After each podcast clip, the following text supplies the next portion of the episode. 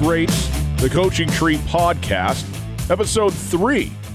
Along with Colter Nuanez, I am Ryan Tootell, and in this episode, we feature Stew Morrill, Colter, the great Stew Morrill, who got his start at the University of Montana. He was an assistant coach for all eight seasons under Mike Montgomery from 1978 through 1986, and then took over as the head coach uh, of the Grizzlies when Mike Montgomery departed. And Stew Morrill probably groomed for that spot. I know that he had, as we heard from Mike Montgomery, his blessing and his uh, advocacy to take over the head coaching spot and was the head coach at the University of Montana for five seasons from 1986 through 1991 and was the first coach to take the Grizzlies back to the tournament in his final season in 1990 1991. Montana won the Big Sky Conference, 13 and 3 in that season, and made it into the Big Dance for the first time in over a decade.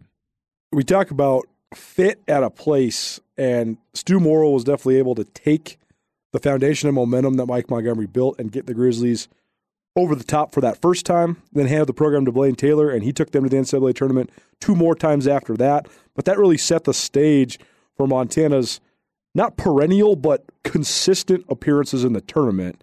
You had three, one, one to cap the 80s, three in the 1990s, and then four or five each of the last two decades. And that's as consistent as you're going to find in a one bid league like the Big Sky Conference. Stew Morrill did such a great job of that. But also then, Mike Montgomery, so many accolades and so much prestige from taking Stanford to the Final Four and coaching in the NBA, coaching in Cal, and guys like Larry Krystkowiak and Wayne Tinkle that are part of this coaching tree. You know, now being on the Pac 12 network pretty much once a week and having such a visible national face. But when it comes to actually winning basketball games, you could argue that Stew Morrill is the greatest winner of this group. After he left the University of Montana, he went to Colorado State for seven seasons. He had back to back 20 win seasons before then getting the Utah State job. And you talk about turning something that had almost nothing into something that is almost peerless. The Utah State Aggies were absolutely the dominant team in the Big West. They were absolutely the dominant team in the WAC. And Stew Morrill only got a chance to coach a couple years in the Mountain West, so we don't really know what he would have done there. But during his time coaching in the Big West and the WAC, Utah State had 14 20 win seasons they weren't 14 in a row, though, 20 win seasons, because they were broken up by two 30 win seasons. Exactly. I mean, you look at and, and 20, there's a, we know that, I mean, 20 wins is a great benchmark in, in college hoops. But the difference between 20 and 23 is significant. And the difference between 23 and 25 and 26 is significant. And the difference between that and 28 and above is even more significant. And it wasn't just 20 win seasons. 28, 28, 25, 26, 30, 27, 30. So you're talking about not only 14, 20 win seasons, but half of those are 27 or more. It's amazing. Uh, Utah State was almost a lock every year for the NCAA tournament and to be in the mix among the best mid majors in the country. But so much of that started here in Missoula, and it was fun talking to Stew about his origin story, working for Mike Montgomery and then taking over the program for the first time and just the love he has for this place and the way it set the stage for uh, one of the great mid-major basketball careers that we have seen. I mean, the guy won 72% of his games at Utah State and won almost 70% of his games over his career, 620 victories, which I think is even more than Mike Montgomery. So Stew Morrill, uh, the consummate winner and definitely a unique and very fulfilling portion of this coaching tree. He's a complete winner Colter. And you know who else is a winner? Mike Nugent at Berkshire Hathaway. He is a winner. He is going to get you the house of your dreams, the property you're looking for, or if you need to get a place sold in and around western Montana, the greater Missoula area, nobody better equipped than Mike Nugent at Berkshire Hathaway to move homes and properties for you and get you set with everything and anything that you need. And so much of buying and selling a home can be so confusing. It can be so scary. And Mike's best asset in the real estate community is just his knowledge, but also his willingness to share that knowledge. And I think that's why he's so excited and, and invested in this podcast because he understands how important the history of a place is to making a place great. And this Grizz Greats coaching tree is what makes Missoula great. And Mike is a part of what makes Missoula great too. As a Missoula native, he knows the community in and out. And he can ease any of your apprehension when it comes to anything in the real estate business. So if you have any questions at all, just give Mike a call. He'll answer any question that you have, whether it's about being pre approved, buying a home, selling a home, buying a business, selling a business. And very much at ease. He's here to work for you. He's not here to sell you something. So he will take your hand and walk you through it, whether you're a first timer or a veteran in the real estate buying and selling world.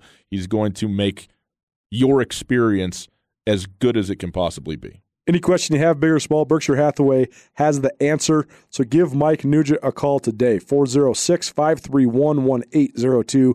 That's 406 531 1802. Mike Nugent, Mike Bryan, Gary Bryan, passionate Montana basketball fans and passionate supporters of the University of Montana and the Missoula community. Berkshire Hathaway, your local real estate experts. Colter, the last thing before we get into this podcast, the meat of it, and the interview with Stew Morrill as you mentioned, five years at Montana, then seven at Colorado State, and then 17, I believe 17, 1998 through 2015 at Utah State. But also universally liked. Stew Morrill is a guy, the players that played for him in general, obviously, all coaches are going to have to be hard at times on their players and so forth and so on. But also, just to talk to him, how engaging a guy that he is, and the other coaches speak so very highly of Stew, including Robin Selvig in particular, who I think highlighted Stew as probably the guy he became closest with. I mean, they were at the University of Montana ultimately for 14 years together, 13 years together. So there's a, a long stretch of time, obviously, to cultivate and grow a relationship and guys who were in the same age range. That is something that I think is special. And not everybody has that in that same way, and uh, and I think that's a, a, good thing in the the wake of people who were there to speak fondly and share stories of Stew Morrill is is very very large. Every coach has their strengths, and the way that they administer those strengths within the scope of a program is very interesting. But you look at a guy like Judd Heathcote or a guy like Jim Brandenburg; those guys were taskmasters, disciplinarians. They got the most out of their players through hard tactics. Look at a guy like Mike Montgomery; it's his preparation, his acumen, his intellect that helped him be so successful. And then you look at a guy like Blaine Taylor, it's his charisma. You look at a guy like Don Holst, it's his ability to engender his players with confidence and recruit confident players. And then you look at Larry Krystkowiak and Wayne Tinkle. They've walked the walk so they can talk the talk. They've played at the highest level so they can show you how to do that. You look at a guy like Travis DeCuire that has created a program that has almost unbreakable expectations. When you look at Stew Morrill, his absolute strength is that if you talk to anybody, the guy is a basketball genius. It's his ability to draw up plays, the way he sees the X's and O's of the game. I mean, there's the legendary story, which you'll hear in a minute, about the the motion stuff that they ran that then matriculated all the way up to being what the Golden State Warriors were using in the NBA some 25 years later to kill people offensively. And that that in itself is such a testament to Stew Morrill's basketball brilliance. And I hope that comes through in, in this podcast. Well, we thank you for joining us and please enjoy Grizz Greats, the Coaching Tree Podcast, Episode 3 with Stew Morrill. Welcome to Grizz Greats, the Coaching Tree Podcast, Episode 3, as we continue to interview and talk with every single head coach in the University of Montana head coaching lineage. And today, we're happy to welcome Stew Morrill, who's the head coach at the University of Montana from 1985 through 1991. Went on to an illustrious career at Colorado State and then for many years at Utah State University. Outstanding to have him with us now. Coach Morrill, how you doing? I'm doing great, Ryan. It's a pleasure to be with you guys, and I'm sure it'll bring back lots of memories. Well, it's certainly, I, I certainly hope so. You know, that's the intent. so we're happy to have you here you know, we'll start, I guess, with the obvious thing. You know, you played obviously basketball at Gonzaga, and then were an assistant coach there. But when Mike Montgomery took the job at the University of Montana, you landed on his radar as a guy that he really wanted to have as an assistant coach. That's when you came initially to the University of Montana. But where did that relationship spawn from? How did you and Mike Montgomery get together initially, and then to the point where you said, "Yeah, I'd like to go coach for this guy in Missoula"? You know, I kind of had a first row seat of what was going on at Montana. We were in the same conference, in the Big Sky Conference. Gonzaga was in that league at the time when I played, and then uh, that's where I started my coaching career. I played a, a year overseas and then came back to Gonzaga and started coaching. And Mike was an assistant to Jim Brandenburg at Montana at the time. And then Brandenburg went to Wyoming. And and Mike and I were, you know, were acquaintances that got along well, but we were not. Uh, we were not what I would call close friends at the time. We just knew each other, and I ended up getting involved with him on his open assistant position, and you know, fortunately, uh, we we had a nice meeting, and and Mike hired me, and that uh, really jump started my coaching career. One of the things I was 25 years old at the time, and one of the things that appealed to me was a potential chance to be a head coach because Montana is and was one of the rare places that would elevate assistants. Both Mike and I got elevated having never had a head coaching job, and that is pretty dang rare. That uh, that puts a lot of faith in the system and trusting that uh, the guys are capable of doing the job. And you know, I had seen Judd at his finest as a player when he was so active on the sidelines and and really having uh, getting his success going at Montana. So when I came to Missoula with Mike, it was something uh, I was very much looking forward to before you got to Missoula, when you were playing at Gonzaga, playing against the Grizzlies, and, and then coaching against the Grizzlies, what did you think of just the Montana program in general? And, and what sort of reputation did Judd Heathcote have around the region and around the country at that time? He'd been a long time assistant in Washington State, so he was well known out west. But this was his first college head coaching job after having been a high school coach for a long time. And I remember looking over during the game at the guy on the sidelines and thinking he was wacko. wacko. right little did I know that eventually I'd I'd have my own sideline antics going. But Judd was Judd was unique with his intensity and my junior year, I was on the same uh, Big Sky All Conference team as Robin Selvig, both of both our senior years. I used to tease Robin that I was first team and he was second team All Conference, and he uh, he would always respond, "Oh, they just took a bunch of big guys on first team." So, you know, we had a good banter going back and forth on that. But you know, it was our senior year that Judd really got it going, and they started the dynasty at that point. But for me, it was just special to you know get to be part of the Montana thing, and coming from Gonzaga, being so close, I was pretty dang familiar with it. Stew, you were an assistant for Mike Montgomery for eight seasons. It's rare that a guy's a head coach about anywhere this day and age for much longer than that, much less an assistant. Did you ever think that there would come a time where, in order to move up in your career, we're going to have to leave the University of Montana and go elsewhere? Or did you just want to stay with Mike Montgomery the entire time that he was the head coach at the university?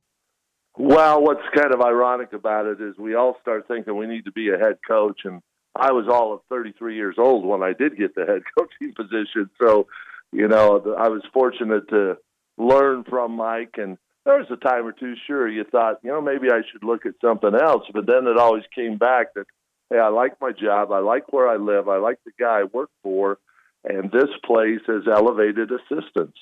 And, you know, that's what came to pass. My time at Montana was very, very special because I was 13 years in Montana, eight as an assistant, five as a head coach, and just my interaction with all the people there and the guys that I was the primary recruiter on. I recruited Krystkowiak when I was an assistant. I recruited Tinkle. Travis DeCuire ended up playing for me. Blaine Taylor was a player while I was an assistant. So the ties run deep, and we all feel very fortunate to have been part of the whole coaching tree there. One thing that Mike Montgomery had said to us was back at that time, you could, you know, enjoy yourself a little bit and nobody seemed to get too bothered or too worried about it. What was your time like, particularly as an assistant initially, where you're not even in that spotlight of the head coach being a, you know, a young guy coming to Missoula and the life that you live in a college town like this while you're here? Oh, it was a great place to be single and, and enjoy Montana. And, and like you say, there wasn't near the social media stuff going on. And, Mike and I were both young and having fun and playing golf, and the summer recruiting wasn't quite like it uh, turned out to be, and so it was a you know it was a special time. And I met my wife Vicky there, of course, and got married, and so it was a very uh, influential part of my life. And and you know, and like I say, uh, Mike was really good to work for. You know, we only had one assistant when I got hired, one full time. Scott Hollenbeck was our graduate assistant who became prominent realtor there in town and still lives there. But you know, we only had one full time assistant. Now I think there's three, So it's really changed on how the profession has gone since those days. You mentioned all the guys that you had recruited that then later went on to become head coaches at the University of Montana, including Travis, who's there now, of course. What do you remember about recruiting some of those guys and trying to get them in there? And were there some guys when you were on their trail where you thought, hey, at some point, you know, after their playing days are done, this guy could be a coach. This guy should be a coach. You never know what guys will decide to do for a living, but you know, Larry Krystkowiak was just a, a unique guy, and that he was an unbelievably good student, a fierce competitor, three times MVP of of the Big Sky Conference, and there was no question Larry was going to be successful in whatever he chose to do, and, and was able to play a long time in the NBA. And you know, I always tease Larry that I was still a pretty good player, so I used to play some one on one with him back in the day, and my memory is such that I remember winning those games. He probably doesn't remember it that way. but uh, like I say, I was I was awfully young and and just still playing and enjoying playing. And Crisco, I remember when we were recruiting Larry, there wasn't the summer exposure there is now. There was people didn't know about guys like they they do now. And and Larry visited Wyoming, Montana State, us, and Washington State, I think. And Washington State, you know, they weren't sure he was quite good enough, which was a big mistake. I remember one of their guys telling me, you know, we think he might be a Division two player. Here's a guy that goes on and plays a long time in the NBA. It was definitely not a Division two player, but you know, there's stories like that. Playing against Larry, Wayne Tinkle was a special recruit. His dad had been the dean of students when I was playing the dean of students at Gonzaga, and I had actually babysat Wayne one time. Uh, when I was playing, and he was a, just a young kid running around. So I knew that family pretty well, and Gonzaga would, thought they were going to, going to get Tinkle, and we were able to persuade him uh, to come to Montana, which worked out pretty well for him in the long run. And you know, so you remember things like that. Blaine was a sophomore, Blaine Taylor, when I got to Montana, and I asked Mike who our point guard was going to be, and he said, "Well, there's." You know that little slow guy down there. What do you think of him? And And I said, you know what? He he knows how to play, and he understands the game. And of course, uh, Blaine has understood the game for a long, long time now. But you know, you remember all kinds of things like that about different people and you know players you recruited. I remember going over to see John Stockton. We tried like heck to recruit him. He did end up at Gonzaga, obviously, but lots of memories during my time at Montana and and lots of fun memories and personal memories you know, with starting a family and all those kind of things. During that time when you were an assistant under Mike Montgomery, you guys had great success, uh, both with individuals like Larry Krystkowiak. You mentioned him winning three Big Sky Conference MVPs, and as a team, you guys were always at or near the top of the Big Sky Conference, but could never quite punch through and, and win the Big Sky tournament and advance to the NCAA tournament. So, what do you remember about that element of it? Just how stacked the Big Sky was at that point, and just how tough it was to win the league and advance to the Big Dance. It's all just sometimes good fortune and it's all relative to having a little bit of luck and I always tell people and I remember saying to Mike at the time that we went to the NC2A tournament my last year as head coach first time in 17 years second time in school history we'd been to the NC2A tournament but we had been in the championship game four times in 8 years when Mike was coaching so very easily could have gone a couple times or more and just was kind of snake bit on close championship games. And then in my five years, we only got to the tournament championship game one time, but we did win it. It was in Missoula. And the funny thing about that game, we hadn't been in, in quite a while, in 17 years since Judd was coaching. And I remember they were taking bets downtown at Red's Bar that we were going to get beat. So, you know, there was a lot of people speculating that uh, we may never go again. And so much for the now, hometown support, huh, Coach? Well, they were great. The people that came to the game were loud, but there were a few betting against us. That's for sure. You know, that's what makes Missoula unique. Uh, one of the most unique places I've ever lived or been a part of. I, I love Missoula, Montana. I have a son that still lives there and his family, so we get there quite often. But thinking back to just how fortunate uh, we were to win that one championship game. And at that point, the Colorado State job came up, and and I left after 13 years and cried like a baby when I left because I loved it so much. And I left Blaine at 27 and 14 the next year. So so he benefited from uh, what we had going at the time. Grizz Greats the Coaching Tree podcast is brought to you in part by Blackfoot Communications. We know that we live in a day and age where security is as important as ever, and particularly online security, firewalls, data backups, and network security are all critical to the success of any business that you have. But we also know it's very complex, and your business demands a simpler approach to network security. At Blackfoot Communications, they deliver state of the art security solutions. From the perimeter to endpoint devices and remote data backups for businesses across the great state of Montana. Ensure your company network is online all the time, safe and secure with Blackfoot Communications. For more information, visit goblackfoot.com slash business. Coaching for Mike Montgomery and coaching alongside him during that time, what do you remember about Monty back then, and what was that experience like? How'd that help you grow as a coach?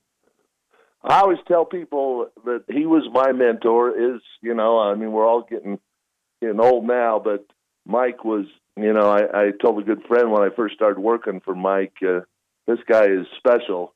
Uh, he's going to have an unbelievable coaching career, which proved to be true. He just had a great understanding of basketball and he had a way of pushing kids and make them be as good as they could possibly become. Just a special coach, and and I was fortunate to, you know, cut my teeth under Mike. The guy I played for at Gonzaga was very influential as well, Adrian Buoncristiani. But I was a young guy getting started under Adrian, and then kind of when I got with Mike, those eight years was where I became a coach that had a chance to be a head coach. I'll tell you what, when we all got the head job, it was quite an adjustment, that's for sure it was a cool experience for us a year or two ago when the Wall Street Journal wrote an article about Golden State Warriors and their offense and and some of the plays that they run that maybe had roots in Missoula. I think that they even referenced Worden's Market in the story and you guys hanging out and eating food and, and drawing up plays. So do you remember just bouncing ideas off of Mike like that and and how are you guys able to cultivate such uh, innovative offensive ideas that have now matriculated through basketball some 30 years later? when I worked for Mike, we really used a lot of the system that Montana had in place through Judd and Brandenburg, and we just started to evolve that system and put in some of our own stuff as the years went by, and and kind of adapt to how basketball was changing. The actual play that was in the Wall Street Journal was a play that Blaine Taylor and I drew up when Blaine was working for me. Blaine was my assistant coach, and and it was a play that I had a lot of success with it. All my coaching stops and that hundreds and hundreds of teams, for whatever reason, you know, the main reason was if you ran it right, you got a layup, and that's a pretty good shot. if you can get a layup anytime in basketball, it's a pretty good deal, and that play would get you one if you ran it right. And you know, it eventually made its way all the way to the NBA, and so it was uh, it was fun to develop things offensively as as my coaching career went along. Through the three stops as a head coach, that was probably what I was known as much for as anything was offensive basketball and and set plays and and I really enjoyed that part of it. But yeah, Blaine and I sat down. He remembers it different than I do. Uh, I don't remember uh, sitting downtown eating somewhere and drawing it on a napkin. I I remember drawing it in the office. Uh, but you know, who knows who's right on that whole deal? That was a long time ago. When you did ultimately then break through, you mentioned it had been 17 years. That seems like a real windfall because the University of Montana now has gone to the tournament as consistently as anybody, really, from the Big Sky Conference from that time to the present. But it seemed like that was maybe a moment where it really needed to happen, even with some great players that never did do it. So, what what do you think in retrospect that win on that day to get into the tournament was, you know, meant to you and meant to uh, uh, this university? I uh, remember sitting down afterwards and writing a letter to all those guys and coaches, you know, specifically Mike that that had come so close and just talking about they were a big part of this win because they set the tone for how the program was going to be and the type of players we were able to recruit and they were just a little bit snake bit, and we got a little bit lucky. And I remember very well, and in the we hosted the Big Sky tournament in Missoula because we won the regular season. The regular season winner used to host the tournament, and we were down to basically playing seven guys with injuries and those kind of things. So it was nice we were home and and had the fan support and all of that. And then of course we got uh, UNLV got the number one seed in the country, and and we got them. They had Stacey Augmon and Larry Johnson and Anderson Hunt and all those guys, all first round picks, and they were on their big time roll. But it was tremendous publicity for the University of Montana, Missoula at the time, because we were getting all kinds of national attention, and we hung in there for a while. Of course, they were they were awfully good, but it was just a special thing to get back to the tournament, and then of course, you know, coaches that followed me uh, all uh, got to make appearances in the NC2A tournament, at least most of them, I think, and and so Missoula has has been a great basketball town, that's for sure. That time in college basketball so fascinating because you had sort of all the blue bloods that dominated in the 80s and then it turned a little bit in the early 90s when it just became so much more of a free for all when it comes to recruiting and people were having different tactics and I know that young players and freshmen and guys like that sort of made an impact on the game. You know, Michigan and the Fab Five, those great UNLV teams under Jerry Tarkanian. So getting to play the Running Rebels during that time when they were so dominant, what do you remember about that? What was that experience like? We had won the tournament and we had been up to my house and different TVs going when they announced that we were playing the number one seed UNLV Rebels, and I hear lots of cheers and groans throughout the house. But I also remember in a team meeting the next day telling guys who they were guarding and the looks on their faces when I said, "Okay, uh, you got Larry Johnson. you got Stacey Augmon, you got you got Anderson Hunt, and you know on and on and on because uh, they had watched those teams for a couple years. You The UNLV was the who's who of basketball at that time, so an experience those kids will will never forget. And I remember how we put that team together. Uh, two of the primary players on that team, Darren England and Roger Fasting, were Montana kids, and the University of Montana has always had really good players from in-state, and then we supplemented with junior college athletes and kids from California and so on and so forth. We kind of went and got a player wherever we could get one and meshed it all together, and it all worked. And sometimes you get fortunate and do the best you can, and it all works out. And that's kind of what happened with that team. And like I say, they had almost everybody back the next year after I took the Colorado State job, and Blaine went to the NC2As, went 27 and four, I think. So it really continued to build after I left. The Montana player element is an interesting one because there was so many great players that played at the University of Montana from Robin Selvig all the way through. And it seems like there's always been good talent in Montana. And even Larry Krystkowiak had a great player in Kevin Criswell when they won that tournament game. But you yourself, when you left – the state of Montana, you continue to recruit Montana a little bit, and I know you prioritized it when you were the head coach here too. So, what have you thought of just the way talent has evolved in the state over the last uh, three or four decades? Well, we always felt that we had to get the best player in the state of Montana because oftentimes there was one or two per year, and we were the University of Montana, and we wanted Montana kids to represent us, and it goes in cycles. You know, some some years there might be three or four, and other years there might be one or two, and some years there might be zero that could play at our level. And the last thing you wanted to do was take a kid that wasn't quite good enough because that had its own set of problems with in-state kids. So you really had to do a good job of evaluating. But Montana kids, it's something special for them to play in their own state, and it should be that way. You know, you should take pride in where you grew up and and represent you know the schools in your home state. Coach, you had been at the University of Montana as an assistant or a head coach for 13 seasons. And you mentioned it had been an emotional decision to make to end up going to Colorado State. But ultimately, what was it that went into that choice for you that you said, hey, yeah, I want to go down and do something a little bit different? There's so many factors that go into it. But something that the previous coaches had done. Uh, if you were able to win at Montana, you took a, a higher level job in terms of conferences and salary and challenges and all that kind of thing. So it had kind of been ingrained in me if I was fortunate enough to do well that I need to take a look at that. I had four young kids at the time. Coaching is a precarious profession to say the least.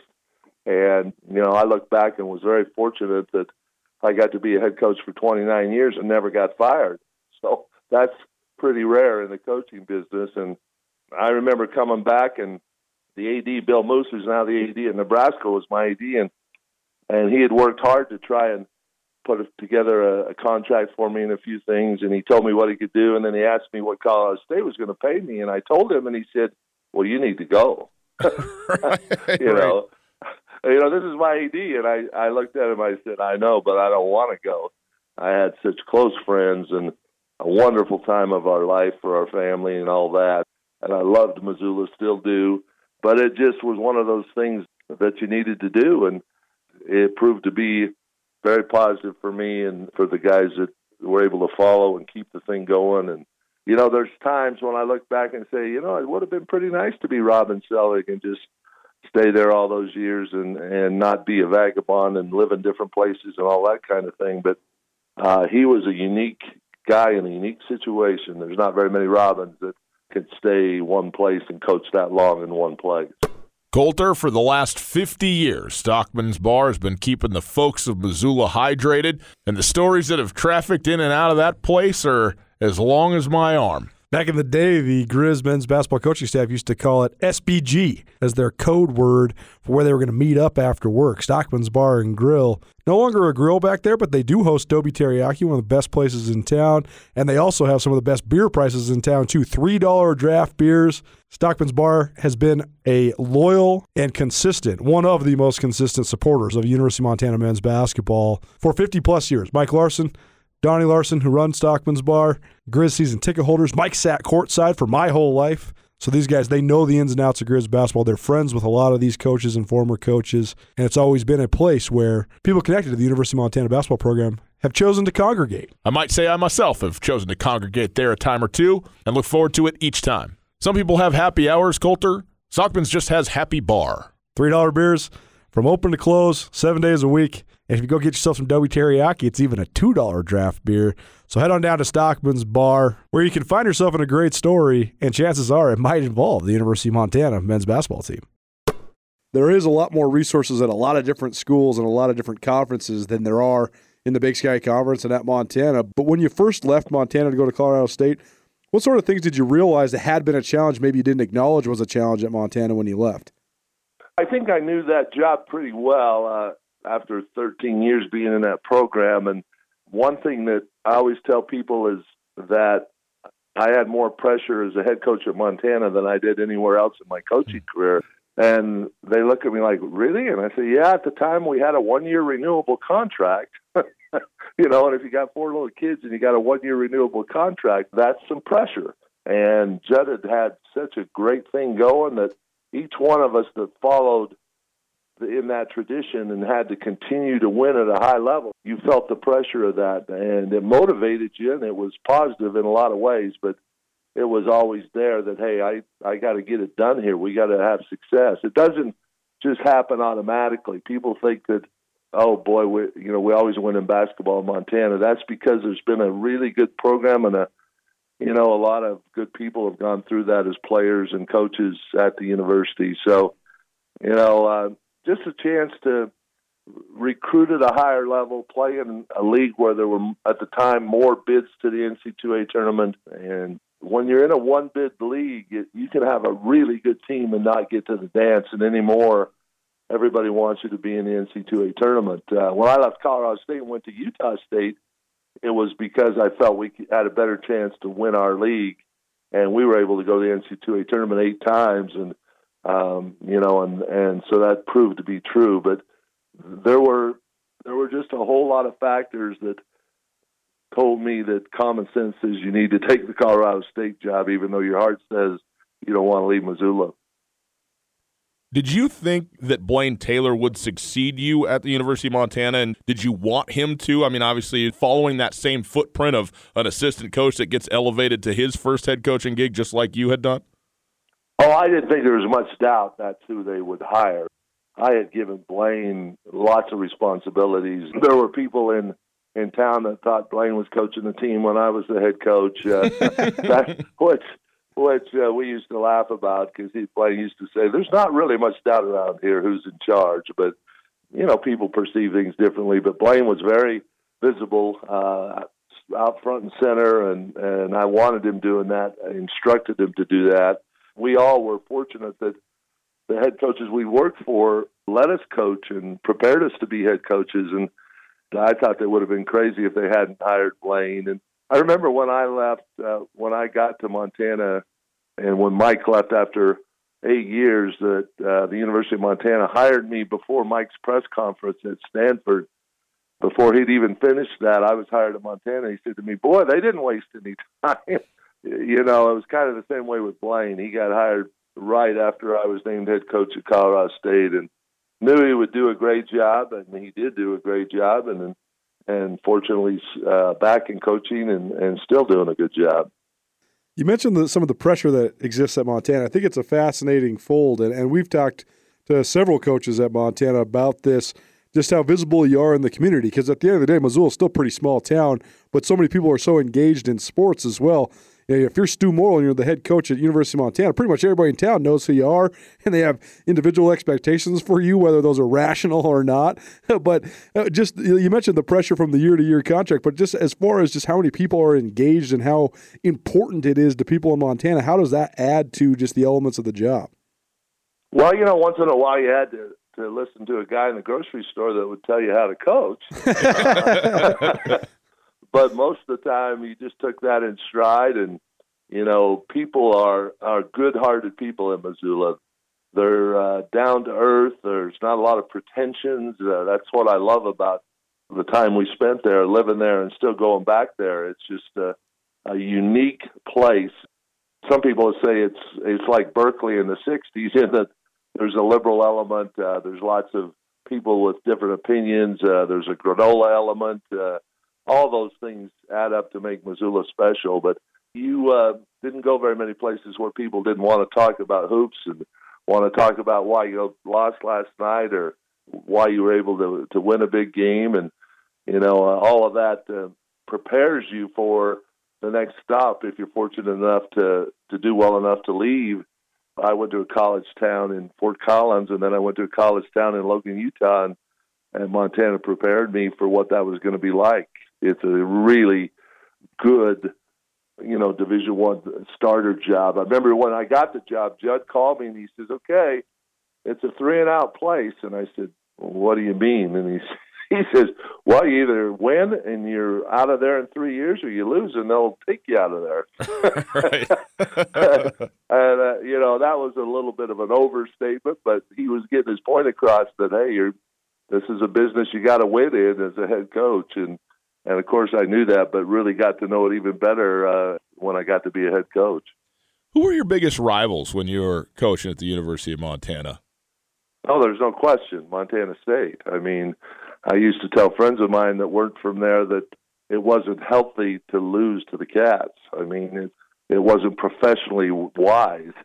You know, it started out, they were on a roll when I first got the job, and they had our number for a year or so, but I think we ended up 11 and five against them during my time at Montana, and and those kind of stats will keep you keep you working. You're going to lose to them some, especially in Bozeman, but you don't want to you don't want to make it a habit.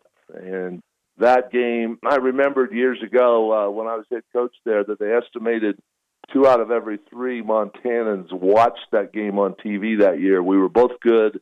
It was a big game, so that rivalry is unique. I remember Wayne Tinkle coming over to me in Bozeman with about seven or eight seconds to go, and the game was either tied or we were down one. I think I think we were down one, but he asked me on the full court press whether he should be on the ball or not, and we did both. And I said, ah, I don't know, get on the ball. Well, he stole the inbounds pass and laid it in, and we won at the buzzer.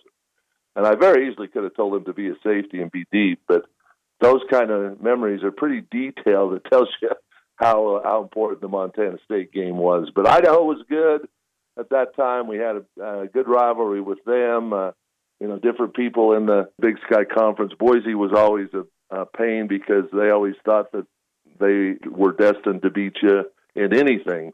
I've always said about Boise State, great school and all that. But when they're in the Big Sky, they thought they should be in the WAC. When they were in the WAC, they thought they should be in the Mountain West. On and on, and now they think they should be in the Pac-12. But so that's just the mentality of of that school, and and you were always facing different elements when you play different schools. As a guy who's been around college athletics in the West for so long, what have you thought of the way that it's all transformed? Because, like you said, you know, Boise, Nevada, all those schools used to be in the Big Sky Conference, and now they're not anymore. And you've seen the the WAC exist and then not exist, at least in terms of football, and completely transform when it comes to basketball. And then the advent of the Mountain West, the expansion of the Pac-12. From your seat, what's it been like to watch all that?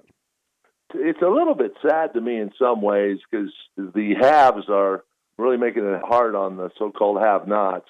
You know, if you're not in a Power Five conference, you have a very small chance of getting an a large bid to the NC2A tournament.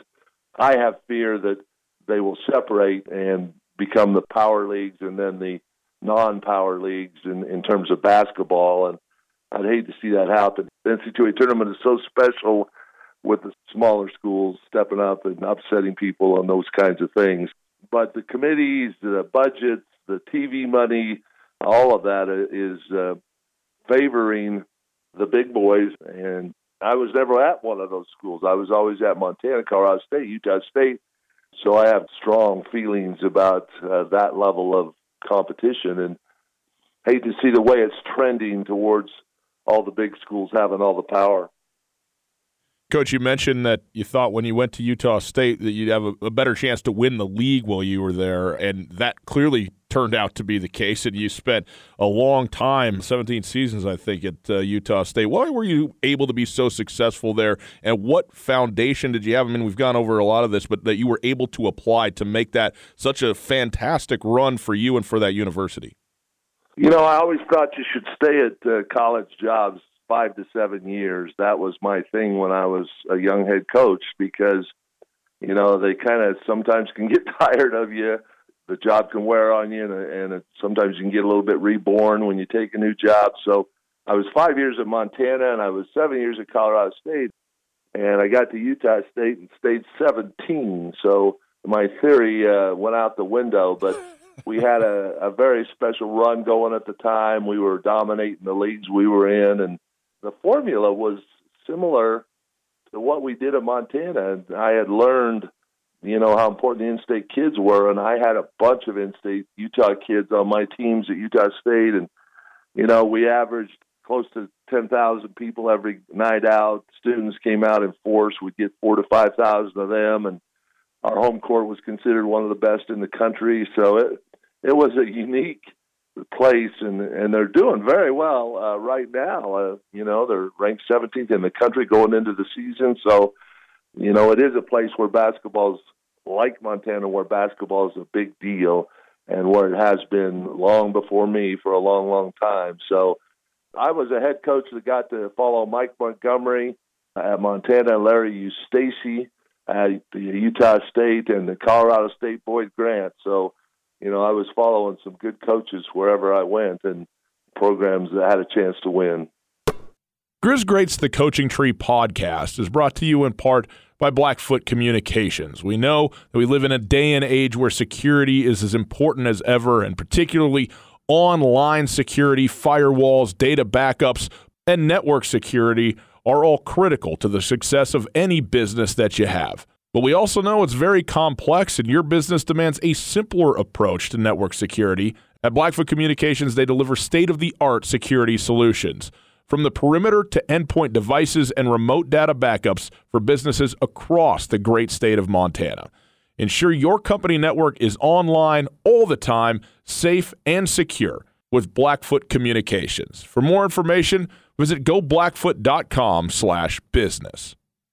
What was the key to be able to get Utah State rolling from a talent perspective because you look at the state of Utah and BYU has such great tradition and just entrenched advantages in the state of Utah.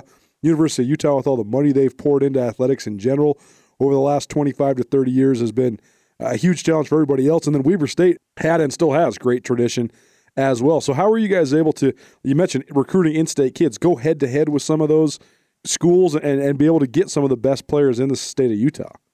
Well, I grew up in Utah. One of the reasons I took the Utah State job when I was a high school player in Utah, all four schools you mentioned were in the top 20.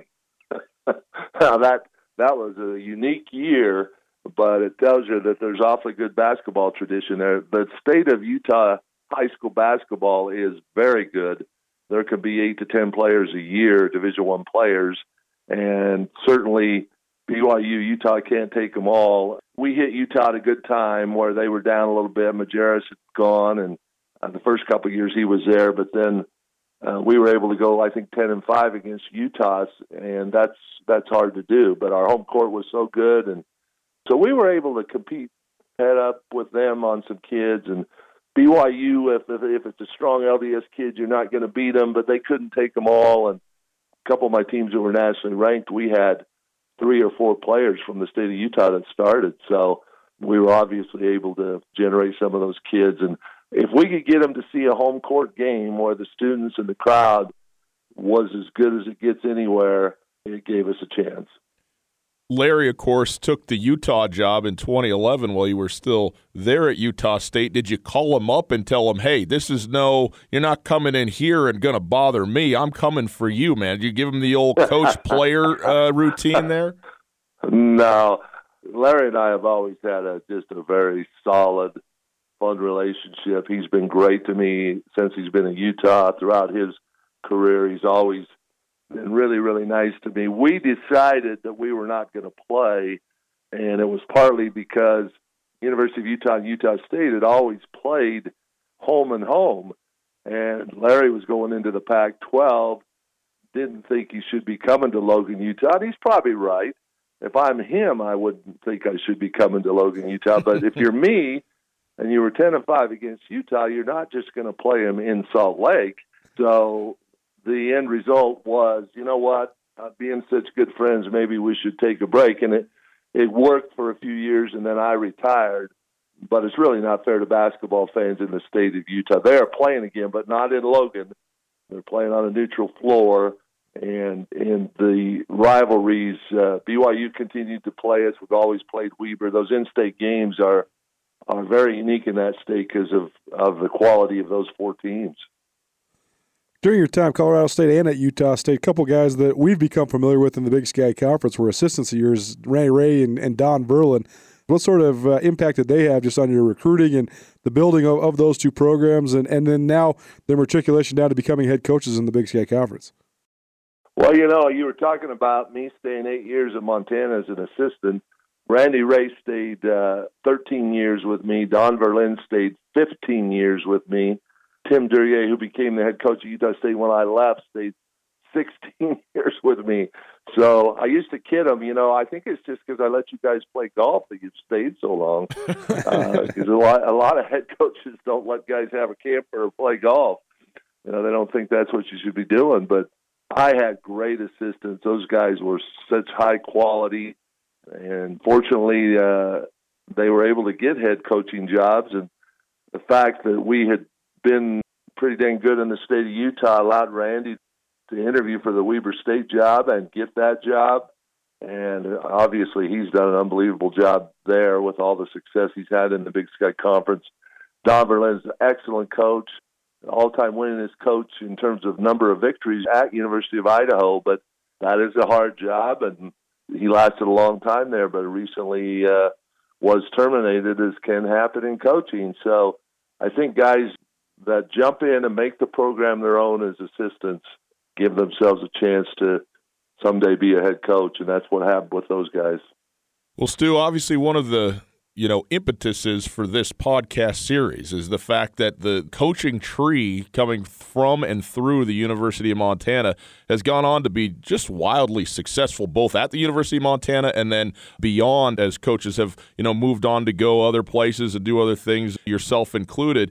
And sometimes if you look at it from, you know, from the outside, you go, how could coaches from all of them from you know a small school in a small conference go on to be as successful all the way up into the ranks of the NBA and the tournament and national championships and all of that? Why do you think that has been the case for for coaches who have come through Missoula?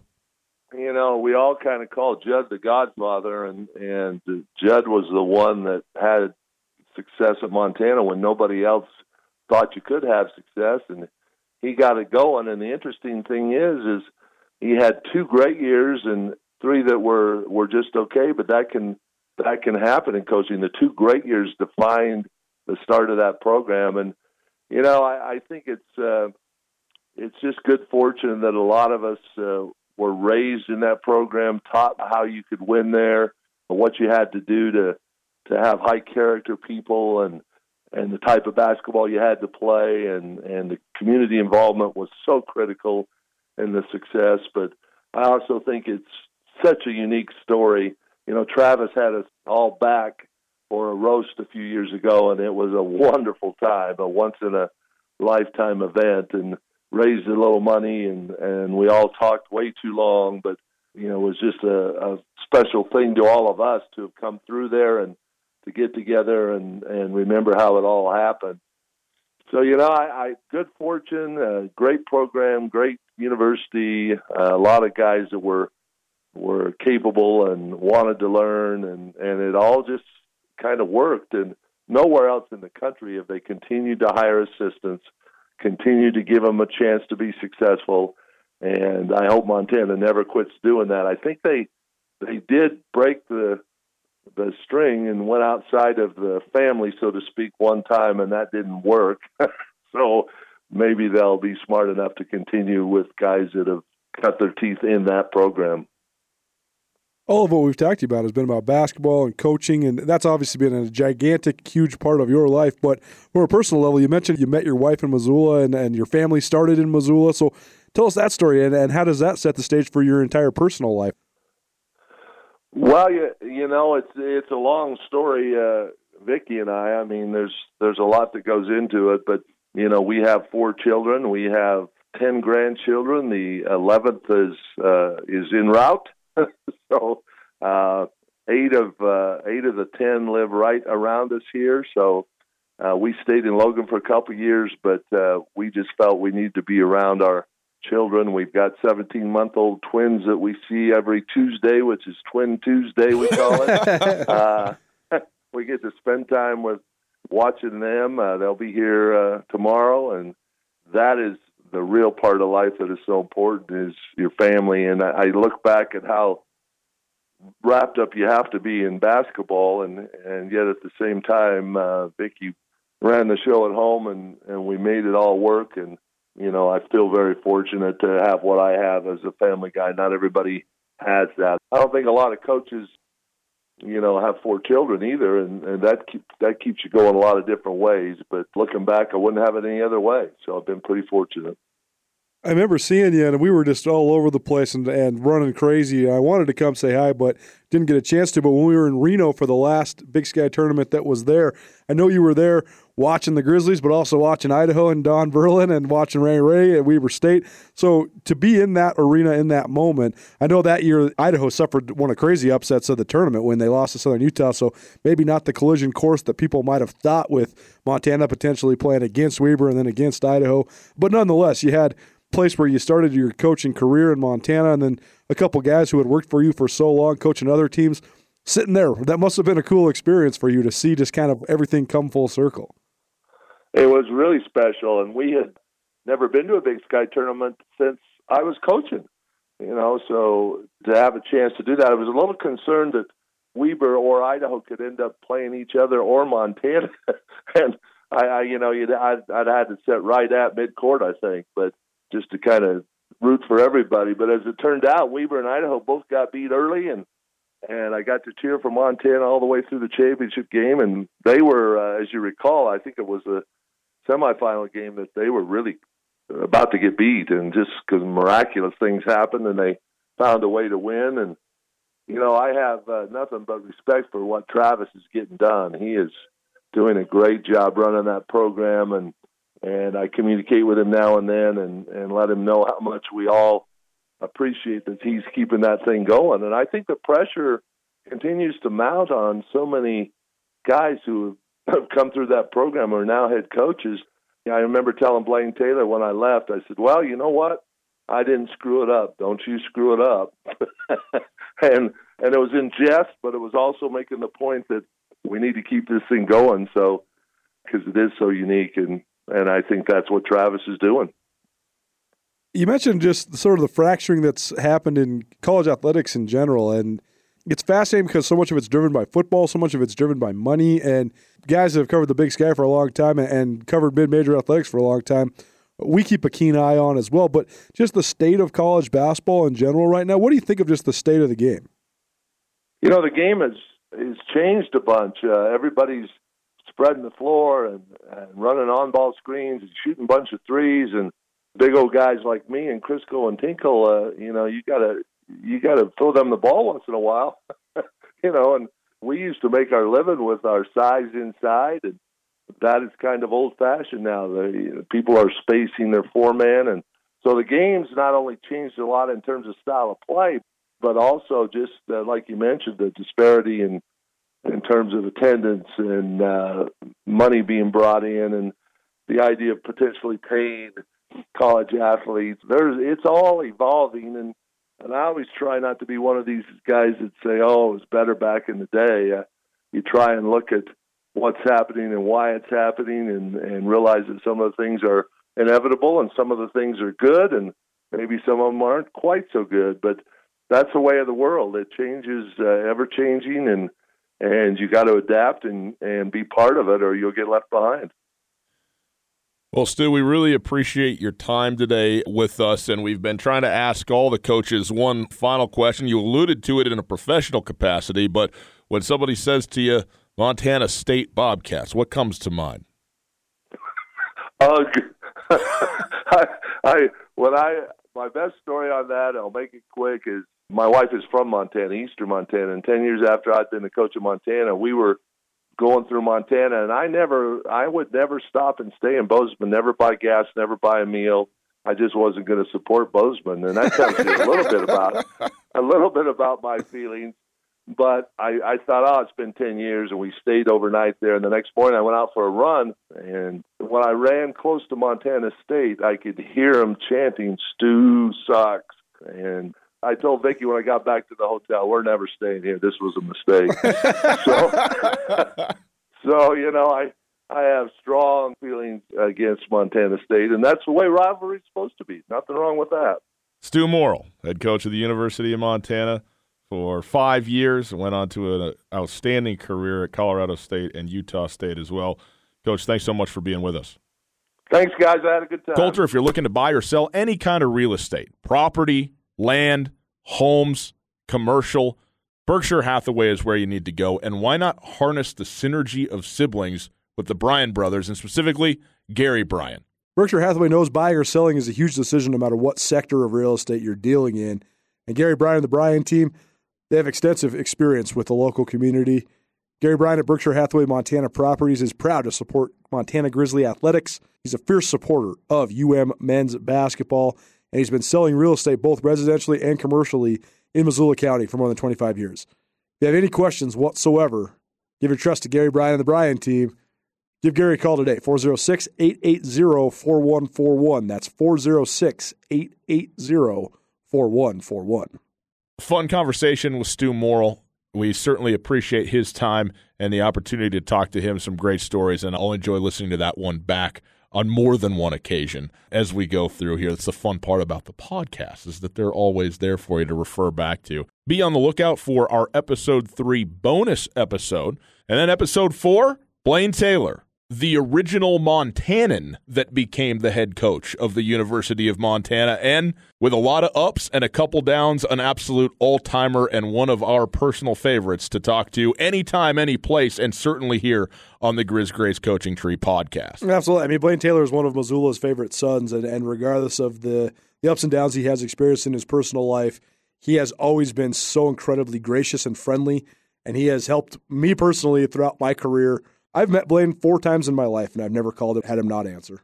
And that's that's the type of guy that he is. He will. I never oh. answer when you call me. and that's that's the type of guy Blaine is. And anybody that's ever crossed paths with Blaine remembers Blaine. He has such a huge, pure heart, and it is a great story. As a kid who grew up in Missoula, played for the Grizzlies, and then came back around to truly live his dream as the head coach of the University of Montana. We'll be excited to share our conversation with Blaine Taylor. Well, enjoy episode four and thank you for having listened to episode three. For Colter Nuanez, I'm Ryan Tootell. This is Grizz Greats, the coaching tree.